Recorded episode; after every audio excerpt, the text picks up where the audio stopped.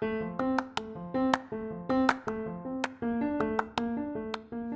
Lighthouse Explorer, today the podcast is going to have some Friday fun time. I've asked AI to generate some funny lighthouse content, uh, so let's enjoy them together. If you prefer more educational content, hold on until tomorrow and we'll be back to our regularly scheduled programming. Once upon a time, in a quirky coastal town, there was a lighthouse named Larry.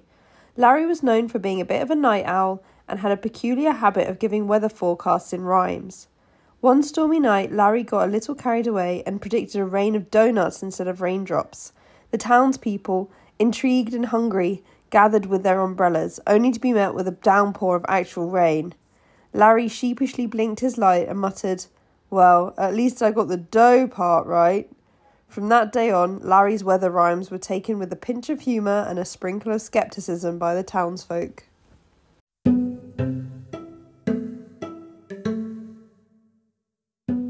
Why did the lighthouse start a podcast? Because it wanted to shed some light on the beacon of knowledge. Hmm, I think our jobs might be safe. I don't think they're at risk of AI taking over, honestly. Right, next one. What did the lighthouse say to the ship? Are you lost or do you just need a bright idea? Why did the lighthouse attend therapy? It had too many unresolved issues with its revolving door of ships.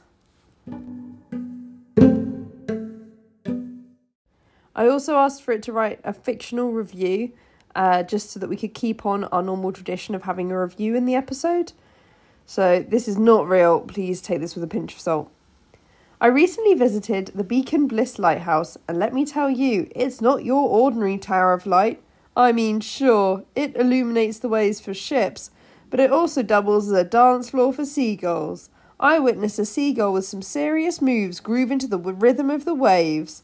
The lighthouse keeper tried to join in, but let's just say lighthouse keepers aren't exactly born dancers. Overall, it's a five star destination for avian dance offs and unintentional comedy.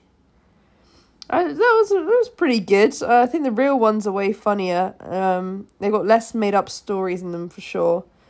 Uh, nothing funnier than someone disgruntled with a lighthouse, really, is there? So normal reviews are always going to win.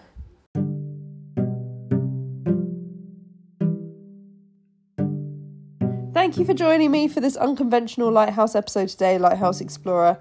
I've been the Lighthouse Keeper, and I'll see you tomorrow for more educational content.